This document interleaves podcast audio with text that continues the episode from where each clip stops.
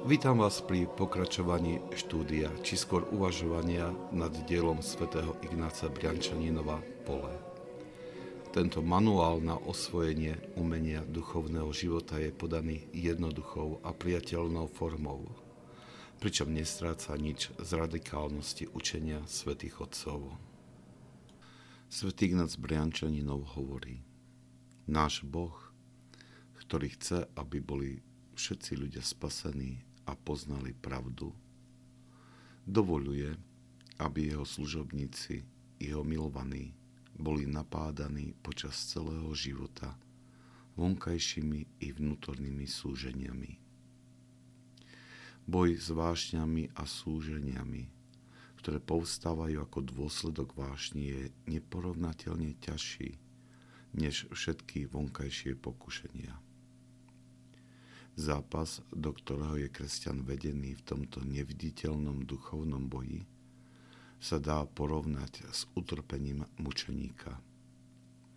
Opakujem slova otcov skúsených v tomto zápase. Hovoria, daj krv a príjmi ducha. Iba skutoční služobníci Krista, ktorí vytrvalo naplňajú prikázania Evanília, môžu niesť bremeno takej ťažkej duchovnej práce. Dodržiavanie prikázaní ukazuje človeku jeho slabosti, povedal svätý Simeon, nový teológ. Celá štruktúra našej spásy je postavená na pochopení a uznaní našej hriešnosti. Na Facebooku niekto zdieľal video z prezentácie pre vysokoškolských študentov a video sprevádzal komentár. Najlepšia evangelizačná kázeň, akú som kedy počul. To ma zaujalo a pozrel som si to video. Bolo to svedectvo mladej študentky, ktorej viera bola posilnená počas výmenného štúdijného pobytu v inej krajine. Zapojila sa tam do aktivít katolických študentov v rámci univerzity a bola oslovená spôsobom ich života. Povedala, bolo to úžasné. Strávili sme spolu veľa času. Stretávali sme sa, varili sme si, chodili sme na výlety a do kostola. Zažili sme spolu veľa zábavy. Nikdy predtým som nezažila, že život viery môže byť taký radostný.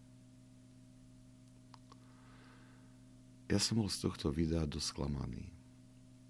Na druhej strane však som pochopil, že odráža akýsi jednostranný obraz, ktorý si mnohí osvojili o kresťanstve. Život plný radosti, bezstarosti a ťažkostí. Tento obraz, ktorý sa pokúša robiť reklamu na prijatie Boha, je však pozbavený akéhokoľvek asketického zápasu, ktorý bol zdôrazňovaný počas celej histórie církvy. Kresťanstvo je asketickým náboženstvom. Pravdivosť tohto tvrdenia potvrdzuje každý, kto sa s celou vážnosťou usiluje o dodržiavanie prikázaní. Narazí totiž na taký tvrdý odpor vášni, že na ich potlačenie musí vyvinúť veľkú námahu oveľa častejšie však zakúsi zahanbenie zo svojej porážky. Pri predstavovaní kresťanstva by sme preto mali byť pravdiví. Je to cesta spásy, ktorá vedie k blaženosti, ale jednotlivé kroky na tejto ceste sú sprevádzané námahou zápasov o potlačenie pokušenie vášni. A tieto zápasy sa niekedy môžu prirovnať k utrpeniu mučeníkov.